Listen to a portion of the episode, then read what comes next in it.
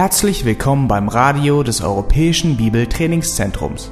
Unser Anliegen ist, dass der folgende Vortrag Sie zum Dienst für unseren Herrn Jesus Christus ermutigt.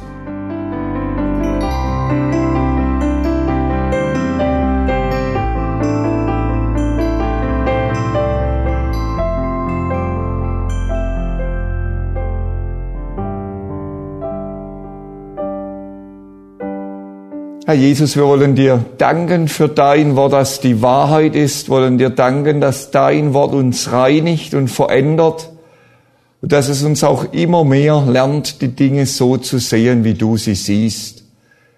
Und du weißt auch um unser Thema heute Mittag, du weißt auch um viele Vorstellungen, die wir oft haben. Und ich möchte dich da einfach bitten, dass wir auch diese Dinge immer mehr von deinem Wort her so sehen können, wie sie sind und auch uns selbst korrigieren lassen und auch das richtige Verständnis für andere dadurch bekommen.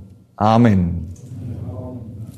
Eben, das Thema der Schatz in irdenen Gefäßen, Dienst und Schwachheit. Vermutlich ein Thema, über das nicht so viel gesprochen wird. Wir sprechen gern über andere Themen, wo es um Stärke und Kraft geht. Es geht auch bei diesem Thema an Stärke und Kraft, aber in eine ganz andere Richtung, wie wir oft denken. Ja, als Verkündiger sollte man ja eigentlich eine sehr friedfertige Person sein. Aber ich habe ein Interessengebiet, das passt da scheinbar überhaupt nicht dazu, zu der Friedfertigkeit von einem Verkündiger. Ich habe eine ganze Anzahl Bücher, die von polizeilichen und militärischen Spezialeinheiten handeln. Meine Frau hat gesagt, stell die ins Schlafzimmer dass wenn Besuch kommt, dass sie die nicht gleich sehen und einen falschen Eindruck von dir bekommen. Also seit Jahren schon so alles, was es zum Lesen gibt, habe ich gesammelt über dieses Gebiet. Und wenn man sich einmal mit solchen Spezialeinheiten oder Eliteeinheiten befasst, wie sie genannt werden, dann ist es schon sehr beeindruckend, das Training dieser Einheiten, die Disziplin, die verlangt wird von jedem Mitglied dieser Einheiten, die Belastbarkeit, die da sein muss, sowohl körperlich wie auch psychisch äußerst belastbar.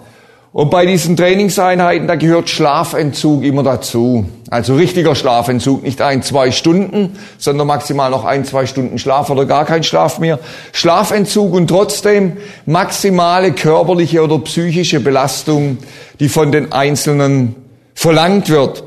Konditionell top, ein ausgeglichenes psychologisches Profil, das immer cool bleibt, egal was drumherum passiert und das Ganze unter äußersten Stressbedingungen. Und außerdem überdurchschnittliche Intelligenz und Lernfähigkeit, die dazugehört. Und in guten Eliteeinheiten ist auch die Regel, es gibt eine Aufnahmeprüfung und wer sie nicht schafft, hat keine zweite Chance. Also das muss alles beim ersten Mal gemeistert werden oder das Ganze ist gegessen, wie man so schön sagt. Es kann einer ein sehr guter Polizist sein oder ein sehr guter Soldat, aber wenn er das nicht packt, diese ganzen Anforderungen, eben, dann bleibt er hin, weiterhin guter Polizist oder Soldat, aber kein Mitglied einer Spezialeinheit. Nun, für Antiterroreinheiten ist es sicher wichtig und richtig, was ich jetzt aufgezählt habe. Es kommen noch andere Dinge dazu. Aber wenn wir ehrlich sind, wie schnell stehen wir in der Gefahr, dass wir an Pastoren, an Ältesten, an Mitarbeiter mit geistlicher Verantwortung ganz ähnliche Maßstäbe ansetzen. Auf eine andere Weise, aber ganz ähnlich, wie ich das gerade genannt habe. Man meint, wie man heute so schön sagt, verantwortliche geistliche Mitarbeiter, das müssen dynamische Siegertypen sein, die alles mitreißen oder Macher sein, denen immer alles gelingt und die möglichst keine Schwäche vorweisen, alles sicher im Griff haben und auch kräftemäßig wie psychisch voll belastbar sind, ohne irgendwo Schwachstellen aufzuzeigen, ohne mit der Wimper zu zucken, wie man so schön sagt. Geistliche Leider, möglichst solche Männer, die auf jede Frage gleich die passende Antwort haben und die Rückschläge und Schwierigkeiten einfach wegstecken können, die es ja immer im Zusammenhang mit Gemeinde Jesu gibt. Wir meinen, die müssten so ähnlich sein wie die Klitschko-Brüder, die die ganzen Schläge ihrer Gegner im Boxring wegpacken, ohne mit der Wimper zu zucken. Eben Mitarbeiter, Strahlemänner, die die ganze Gemeinde mitreißen und für die, die Wörter Belastungsgrenzen, Schwachheiten einfach Fremdwörter sind. Im gewissen Sinn. Das meinen wir oft in unserem Denken. Nun, vielleicht haben wir das nicht nur von anderen solche Erwartungen, sondern auch an unseren eigenen Dienst. Wenn wir auch manchmal merken, das klappt nicht, aber dass wir so ähnliche Erwartungen an den einzelnen Dienst haben. Da kann man dann Sätze hören, ja, wer wirklich dem Herrn vertraut, der erlebt kein Burnout oder ähnliches. Das sind so Sätze, die sich furchtbar fromm anhören. Wer wirklich dem Herrn vertraut, der hat damit doch keine Probleme. Menschlich klingt das sehr plausibel und passend. Aber leider hat es mit dem, was uns die Bibel wirklich sagt, wenig zu tun. Auch wenn dieses Denken noch durch unsere ganze Leistungsgesellschaft gefördert irgendwo in unseren Köpfen sitzt. Und ich nehme das gleich vorweg am Anfang. Jede Gemeinde soll dankbar sein für leistungsfähige und belastbare Mitarbeiter. Der Herr setzt ja ganz unterschiedliche Glieder zusammen an seinem Leib. Und jeder Einzelne, dem der Herr eine stabile Grundkonstitution gegeben hat, soll auch dankbar sein und sie zur Ehre des Herrn einsetzen. Aber der geistliche Stand einer Gemeinde lässt sich nicht daran festmachen, und ich formuliere es jetzt mal etwas, ja, krasser, wie groß der Anteil der sogenannten Alpha-Tiere in der Gemeinde ist, die jeder Belastung gewachsen sind, kraftvolle Leidenschaft, die alle immer mitreißen können, die Herde mitreißen. Dankbar für solche Leider, muss man manchmal dazu sagen, wenn Menschen immer nur belastbar sind und die eigenen Grenzen nicht kämpfen, ist die Gefahr groß, dass das Ganze dann oft auch mit Revierkämpfen verbunden wird in der Gemeinde Jesu. Das ist aber ein anderes Thema. Aber wenn der Herr solche Mitarbeiter gibt, dass wir dankbar sind für solche Mitarbeiter. Aber der geistliche Stand einer Gemeinde zeigt sich nicht darin, wie viel solche Mitarbeiter sie hat, sondern der wahre geistliche Stand einer Gemeinde zeigt sich darin, ob auch schwächere und schwache Glieder in dieser Gemeinde ihren festen Platz haben. Und wenn ich jetzt von festem Platz spreche, dann meine ich nicht, dass sie am Rand irgendwo geduldet werden oder dass man sie so als notwendiges Übel noch mitschleift, sondern ihren festen Platz haben im biblischen Sinn. Was heißt das? Dass sie als notwendige Glieder am Leib Christi gesehen werden. Und das hat uns Paulus in 1. Korinther 12, Vers 22 bis 24 geschrieben. Diese geistliche Wahrheit. Und damit wir diese geistliche Wahrheit sehen lernen, dass die schwachen und schwächeren Glieder ihren festen Platz im Leib haben als notwendige Glieder, das lernen wir in der Regel nicht am grünen Tisch, sondern in der Praxis. Und das ist der Grund, warum uns der Herr selbst mit Schwachheit und den eigenen Grenzen konfrontiert, damit wir lernen, solche Gemeindeglieder zu ehren und solche Gemeindeglieder zu verstehen, genauso wie Paulus das schreibt. Noch eine zweite Sache, die ich vorwegnehmen möchte. Diese Thematik ist immer verbunden mit unserer, mit unserem geistlichen Selbstverständnis und mit unserer Identität. Warum?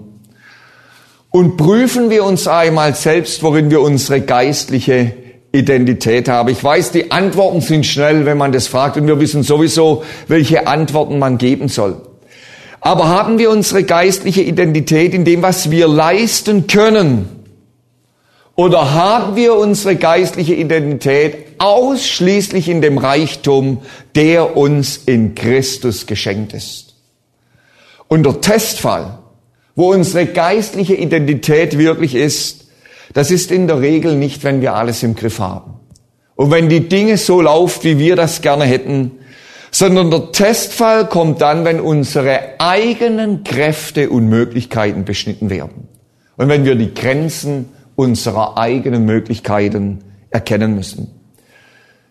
Die China Inlandmission CIM stand damals an einem Knotenpunkt in ihrer Entwicklung in der Missionsarbeit.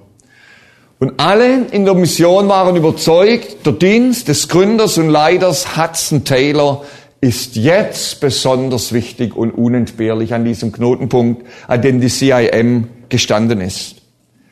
Und dann setzten bei Hudson Taylor plötzlich Lähmungserscheinungen ein. Für Wochen. Und am Anfang war er ans Bett gefesselt, er konnte noch Korrespondenz mit der Hand ähm, erfüllen. Das ging noch mit diesen Lähmungserscheinungen. Aber die Lähmungserscheinungen gingen immer weiter bei Hudson Taylor. Und er konnte nicht einmal mehr schreiben. Für einige Wochen völlig ans Bett gefesselt. Buchständlich, buchstäblich gelähmt in seinem Dienst und ans Bett gefesselt. Und als es Hudson Taylor dann wieder gut ging, die Arbeit hat sich weiterentwickelt, obwohl er selber nichts machen konnte, da sagte Hudson Taylor im Rückblick, ich konnte nichts mehr tun. Was denken wir jetzt? Jetzt sind wir nutzlos. Eben, wo sitzt unsere geistliche Identität? Ich konnte nichts mehr tun. Und dann kam für Hudson Taylor eine Steigerung. Ich konnte mich nur noch an meinem Herrn freuen. Das war für ihn das Größte gewesen. In dieser Phase, wo alle dachten, wie wichtig sein Dienst und unentbehrlich jetzt für die Entwicklung der Missionsarbeit ist. Und Hudson Taylor ist ein Vorbild, wie er das erkannt hat im Lauf seines Dienstes und das sein Leben geprägt hat, dass seine geistliche Identität nicht in dem war, was er für Christus leisten konnte, sondern was ihm in Christus geschenkt war. Und Hudson Taylor sprach vom Ruhen in Christus, von dem, was ihm in Christus geschenkt war. Und daraus lebte er in seinem Dienst. Vier Punkte zu unserem Thema, sie sind nicht alle gleich lang. Der erste Punkt ist der längste, der Schatz in irdenen Gefäßen. 2. Korinther 4, Vers 7 bis 16. Oder ich lese bis Vers 18. Dort schreibt Paulus, wir haben aber diesen Schatz in irdenen Gefäßen. Ich sage noch etwas zum irdenen Gefäß. Damit das Übermaß der Kraft von Gott sei und nicht aus uns. In allem sind wir bedrängt, aber nicht erdrückt. Keinen Ausweg sehend, aber nicht ohne Ausweg. Verfolgt, aber nicht verlassen, niedergeworfen, aber nicht vernichtet. Alle Zeit das Sterben Jesu am Leib umhertragend, damit auch das Leben Jesu an unserem Leibe offenbar werde. Denn ständig werden wir die Lebenden dem Tod überliefert, um Jesu willen, damit auch das Leben Jesu an unserem sterblichen Fleisch offenbar werde. Folglich wirkt der Tod in uns, das Leben aber in euch. Da wir aber denselben Geist des Glaubens haben, nach dem wie geschrieben steht, ich habe geglaubt, darum habe ich geredet. So glauben auch wir, darum reden wir auch. Denn wir wissen, dass der, welcher den Herrn Jesus auferweckt hat, auch uns mit Jesus auferwecken und mit euch vor sich stellen wird. Denn alles geschieht um euretwillen, damit die Gnade zunehme und durch eine immer größere Zahl die Danksagung zur Ehre Gottes überreich mache. Deshalb ermatten wir nicht, sondern wenn auch unser äußerer Mensch aufgerieben wird, so wird auch der innere Tag für Tag erneuert. Denn das schnell vorübergehende Leichte unserer Bedrängnis bewirkt uns ein über die Maßen überreiches, ewiges Gewicht von Herrlichkeit. Da wir nicht das Sichtbare anschauen, sondern das Unsichtbare, denn das Sichtbare ist zeitlich, das Unsichtbare aber ewig. Soweit Paulus. Frage an uns, wo würden wir einen Schatz aufbewahren? Ganz aktuelles Thema, Wirtschaftskrise, schwacher Euro und jeder von uns hat jetzt fünf große Goldbarren unterm Bett. Wo würden wir die aufbewahren? Wahrscheinlich im besten Tresor, um den wir wüssten. Das ist unser menschliches Denken. In unserem Text lesen wir etwas völlig anderes. Der lebendige Gott legt den größten Schatz die ganze Fülle, die er uns in Christus geschenkt hat, nicht an einen krisensicheren Ort, nicht in irgendeinen krisensicheren Tresor oder in eine besondere Schatzkiste, sondern er legt ihn in ein irdenes Gefäß. Das heißt, in unseren zerbrechlichen Leib, das irdene Gefäß ist immer das zerbrechliche Gefäß in der Bibel. Ganz wichtig, dass wir das sehen. Um diesen Schatz des neuen Lebens zum Leuchten bringen, schaut der lebendige Gott nicht nach irgendwelchen frommen Supermännern, nicht nach irgendwelchen geistlichen Herkulessen, sondern er schaut nach Knechten mit ihren Schwächen, mit ihren Mängeln, mit ganz einfachen Tongefäßen, die oft sehr zerbrechlich sein können. Auch nicht in irgendwelche bestaunende, teure Vasen, Behälter oder sonst etwas. Im Alten Testament lesen wir von kupfernen Gefäßen, von hölzernen Gefäßen und irdenen Gefäßen. Und das irdene Gefäß ist unter diesen drei Gefäßen, sind sogar vier noch die steinernen Gefäße, Entschuldigung, vier Gefäße eigentlich.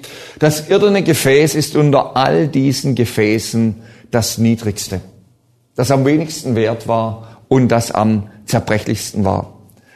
Und unser Herr legt den Schatz des neuen Lebens aus Christus, die Erkenntnis seiner Herrlichkeit selbst, nicht in das kupferne Gefäß, nicht in das hölzerne, auch nicht in das steinerne, sondern in das irdische, in unseren vergänglichen, zerbrechlichen Leib mit allem, was dazugehört.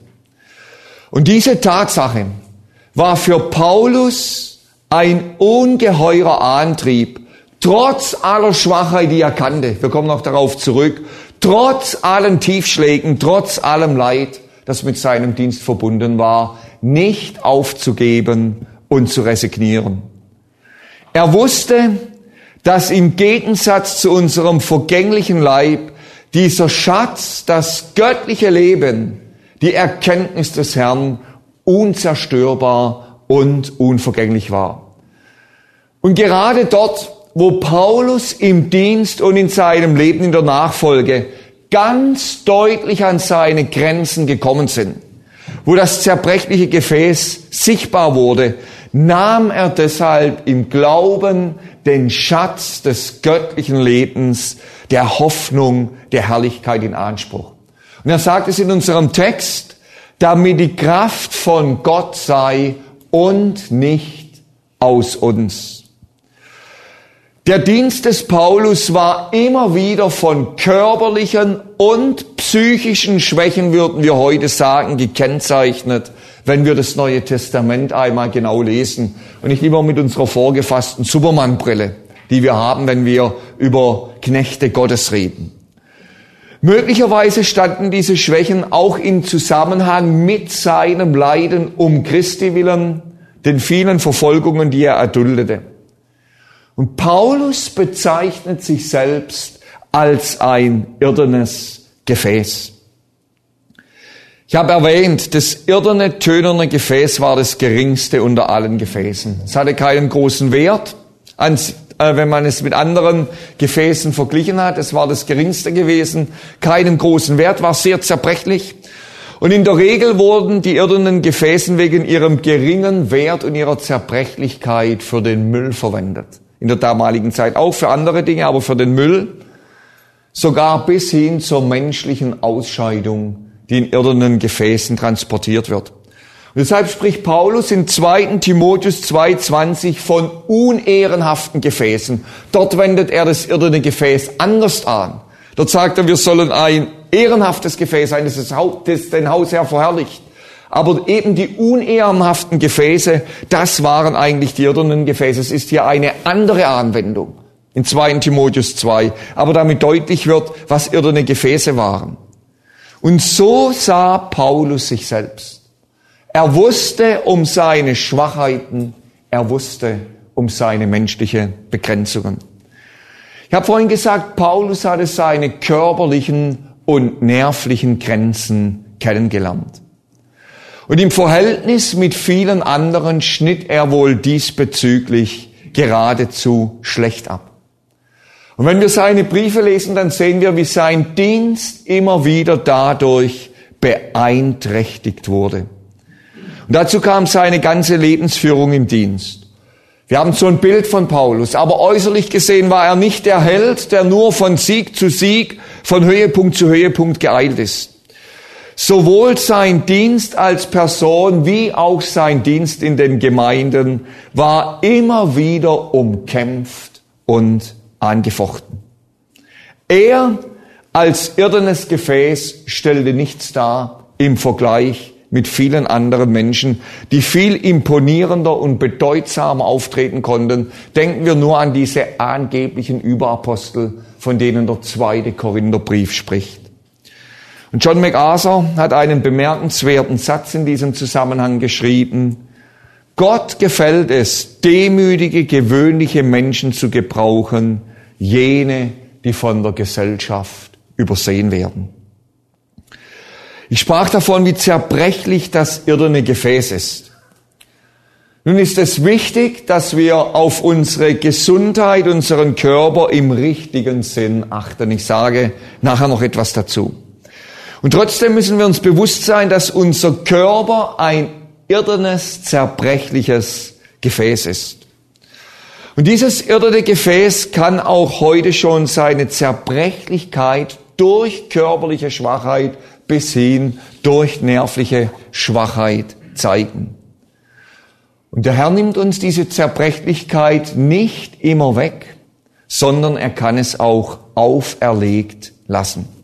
Ich habe gesagt, Paulus war ein irdenes Gefäß. Er erlebte in seinem Dienst, in seiner Nachfolge, wie seine körperlichen Kräfte nachließen und er Schwachheit tragen musste. Und obwohl der zweite Korintherbrief noch zu den früheren Briefen des Paulus gehört, vor seiner ersten Gefangenschaft, spricht er davon, wie die körperlichen Kräfte aufgerieben werden. Wir haben das auch gerade in unserem Text gelesen. Während seiner ersten Gefangenschaft in Philemon 9 nennt Paulus sich den Alten, obwohl er damals Anfang 60 war. Wenn wir jetzt einmal mit Johannes vergleichen auf der Insel Patmos, zwischen 80 und 90, näher bei 90 Jahren im Verhältnis noch jung war. Zum Apostel Johannes dann später in seinem hohen Alter. Er nennt sich dort den Alten. Und dieser Ausdruck der Alte lässt darauf schließen, dass Paulus auch durch äußere und innere Anstrengungen in seinem Dienst schneller gealtert war wie manche andere. Die Zerbrechlichkeit des irrenden Gefäßes ist aber nicht nur auf seine körperliche Schwachheit begrenzt, sondern Paulus spricht in dem Text, den wir gelesen haben, von dieser Zerbrechlichkeit. Vers 8 2. Korinther 4, Vers 8. Man kann auch übersetzen, in allem werden wir bedrängt, wir werden von zwei Seiten zusammengedrückt. Und jeder, der seinen Finger schon mal zwischen Klavier und Klavierdeckel bekommen hat oder zwischen Tür und Türrahmen, der weiß, was das bedeutet. Zwei Seiten zusammengedrückt, wie ein Schraubstock, der zugeht. Das würde sehen, Paulus war nicht der strahlende Held, der einfach alles wegsteckte, dem nichts etwas anhaben konnte. Und was für ein irdenes Gefäß er war, das zeigte sich immer wieder darin, dass er in die Enge geführt würde, von zwei Seiten bedrängt. In 2. Korinther 7, Vers 5, da nennt er uns diese beiden Seiten. Von außen Kämpfe und von innen Ängste. Das waren die beiden Seiten, die Paulus zusammendrückte. Zu den äußeren Schwierigkeiten mit Verfolgung und so weiter kamen innere Ängste dazu. Und wir können nicht genau sagen, was waren diese inneren Ängste. Manche Ausleger meinen die Sorgen um die Gemeinden, von denen spricht er ja in 2. Korinther 11, Vers 28. Das ist möglich, dass es damit zusammenhing. Aber die Frage bleibt offen, waren es Angstzustände im Zusammenhang mit einer Erschöpfung, die Paulus erlebt hat, diese inneren Ängste, von denen er spricht? Kapitel 1 könnte ein Hinweis sein, wo er sagt, dass sie praktisch mit dem Leben abgeschlossen hatten, dass es auch völlige Erschöpfung gewesen ist? Waren es Ängste im Zusammenhang mit dem Dämon, der ihn schlagen durfte? Und ich nenne das einfach so, wie es da steht. Ich weiß nicht, was es war, aber ein Dämon durfte ihn leiblich angreifen würden heute sagen, mit Blaulicht in die Seelsorge, wenn wir das von jemand hören. Aber Paulus war es gegeben, damit er demütig blieb. Ein Dämon durfte ihn körperlich anbleiben. Waren es Ängste, die dadurch verursacht waren? Wir wissen es nicht genau. Aber Paulus erlebte immer wieder, wie er von zwei Seiten zusammengedrückt wurde. Ohne dabei allerdings erdrückt zu werden. Warum? Es war der Herr, der ihn immer wieder tröstete und der ihn rechtzeitig aus der Enge herausholte. Paulus sah in seinem Dienst oft keinen Ausweg mehr. Wörtlich steht da einen Weg hindurch. Er sah oft keinen Ausweg mehr. Er war nicht der Apostel, der für alles einen Plan in der Tasche hatte der immer, wenn es schwierig wurde, um ein Hintertürchen wusste und dann doch noch einen Ausweg sah, wie es weitergehen sollte. Wir können das sowohl auf seine persönliche Situation wie auch auf die Schwierigkeiten in den Gemeinden beziehen. Aber trotzdem verzweifelte Paulus nicht. Und wo er selbst nicht mehr weiter wusste, erlebte er dann immer wieder wie sein Herr ihm weiterhalf. Genauso wie in 2. Korinther 1, als er sagte, dass sie am Leben verzagt sind, sie haben mit abgeschlossen, ihre Hoffnung auf den gesetzt, der die Toten lebendig macht, das heißt sogar damit gerechnet, dass sie wirklich sterben würde. Aber der Herr hat ihn dann wieder aufgerichtet. In Vers 9, da lesen wir weiter, verfolgt aber nicht verlassen, niedergeworfen, aber nicht vernichtet. Paulus wurde verfolgt. Ja, da ist ein Fehler. Ich glaube, das müsste. Ah, nee, steht neun da. Ich habe gerade acht gesehen. Da vom Hintergrund steht neun da. Stimmt ja. Paulus wurde verfolgt. Immer wieder hatte er wirklich den Tod vor Augen.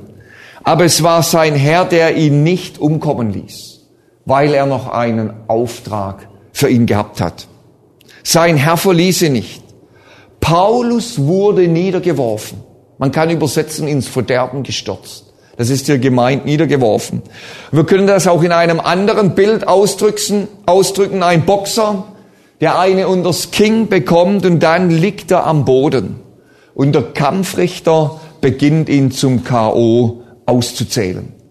Aber kurz bevor er ausgezählt ist, erhebt er sich, wenn auch wankend, und kommt wieder auf die Beine, dass es doch kein endgültiges K.O. ist. Und wie oft wurde Paulus in seinem Dienst durch äußere und innere Dinge niedergeworfen. Und so schwer das auch war, sein Herr ließ das nicht zu, dass er vernichtet wurde. In Lystra, da erlebte Paulus ja buchstäblich, wie sie gesteinigt wurden und trotzdem überlebten. Apostelgeschichte 14. Aber die Wunden, die hat er davon getragen. Und die Schmerzen auch. Aber der Herr hat dafür gesorgt, dass sie trotzdem überlebt haben. Dann spricht Paulus in Vers 10 ähm, von seinen Leiden, das Sterben Christi an seinem Leib, das sie umhertragen. Ich weiß nicht, was für Vorstellungen ihr von Paulus habt. Wenn wir 2. Korinther 11 lesen und Apostelgeschichte, dann muss Paulus ein Mann gewesen sein, dessen Körper von Narben übersät war, von oben bis unten. Bei seiner Steinigung, bei den Auspeitschungen, bei den Stockschlägen, die er bekommen hat, da platzte die Haut auf.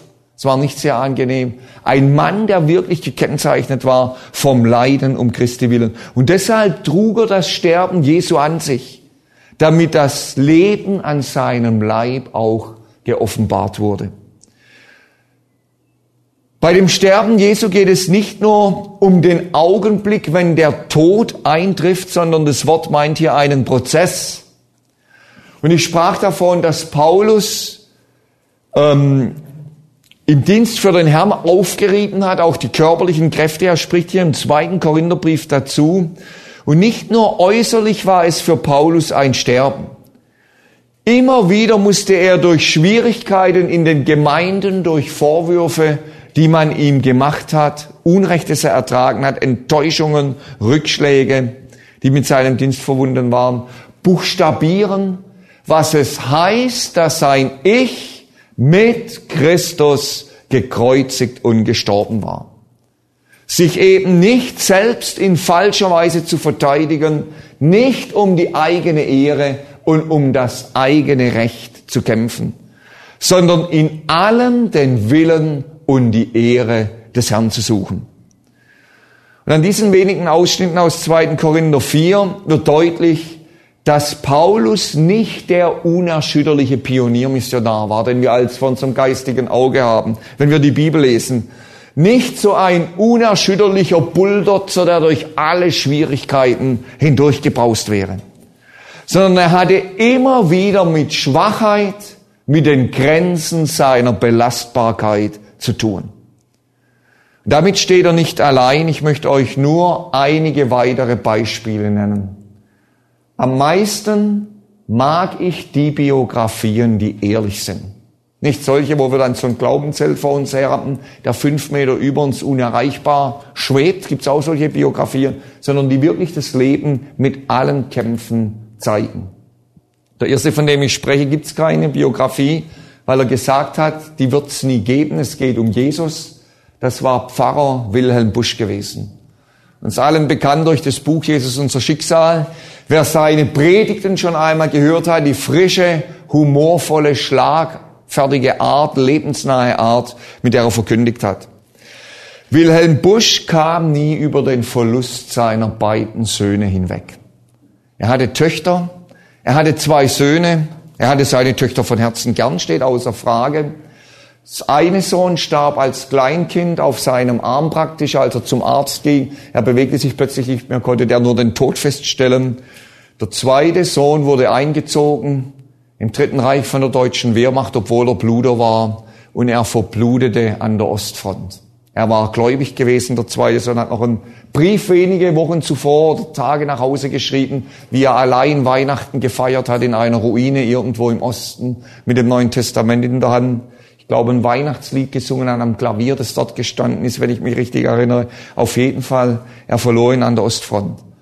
Und Pfarrer Wilhelm Busch kam nie über den Verlust seiner beiden Söhne hinweg.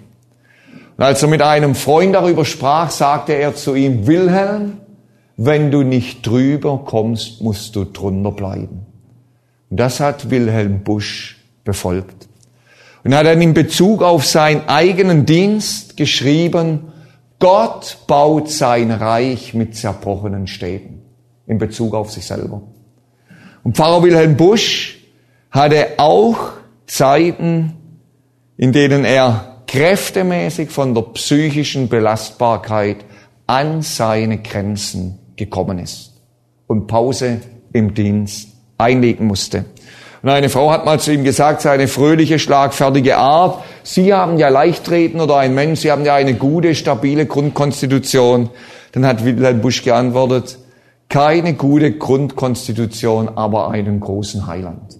Das war seine Antwort gewesen. Das erste Beispiel, Pfarrer Wilhelm Busch. Das zweite Beispiel, Elias Schrenk, vielleicht nicht ganz so bekannt bei allen.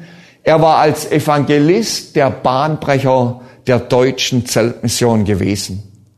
Und er wurde Tausenden von Menschen zum Segen. Und Elias Schrenk hatte immer wieder seine nervlichen Schwächen in seinem Dienst, die er meines Wissens nie abgelegt hat, sondern denen er immer wieder ein Stück weit Rechenschaft das falsche Wort, aber Platz einräumen musste, wo er äußerlich gesehen in seinem Dienst gehemmt war. Ich habe vorhin Hudson Taylor zitiert. Hudson Taylor durchlebte in seinem Dienst drei Zusammenbrüche. Auch nach der Zeit noch, als ihm wichtig geworden war, in Christus zu ruhen. Und einer war sogar während einer Veranstaltung, während er am Rednerpult stand, dass er plötzlich aufhören musste, einen Zusammenbruch erlebte. Und einer dieser drei Zusammenbrüche war so heftig, dass Hudson Taylor sagte, war keine Kraft mehr da. Ich konnte nicht mehr Bibel lesen, ich konnte nicht einmal mehr beten, ich konnte nur noch vertrauen. Und er brauchte Zeit, bis er sich davon erholt hatte. Alle Vorträge unseres Programms, Bücher, DVDs und vieles mehr können Sie bei uns unter www.ebtc-media.org erhalten.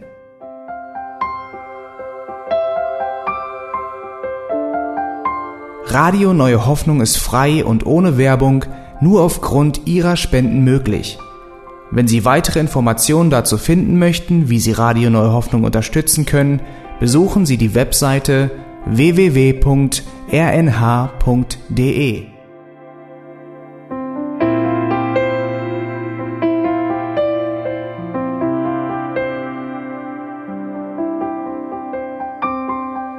Die Sendezeiten des EBTC sind Montag, Mittwoch, Freitag und Samstag jeweils von 10 bis 11 Uhr.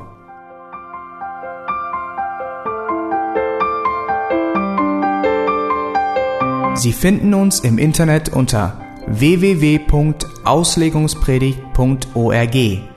Eine E-Mail können Sie uns senden an radio@auslegungspredigt.org. Telefonisch erreichen Sie uns unter 0049 30 60 988 610.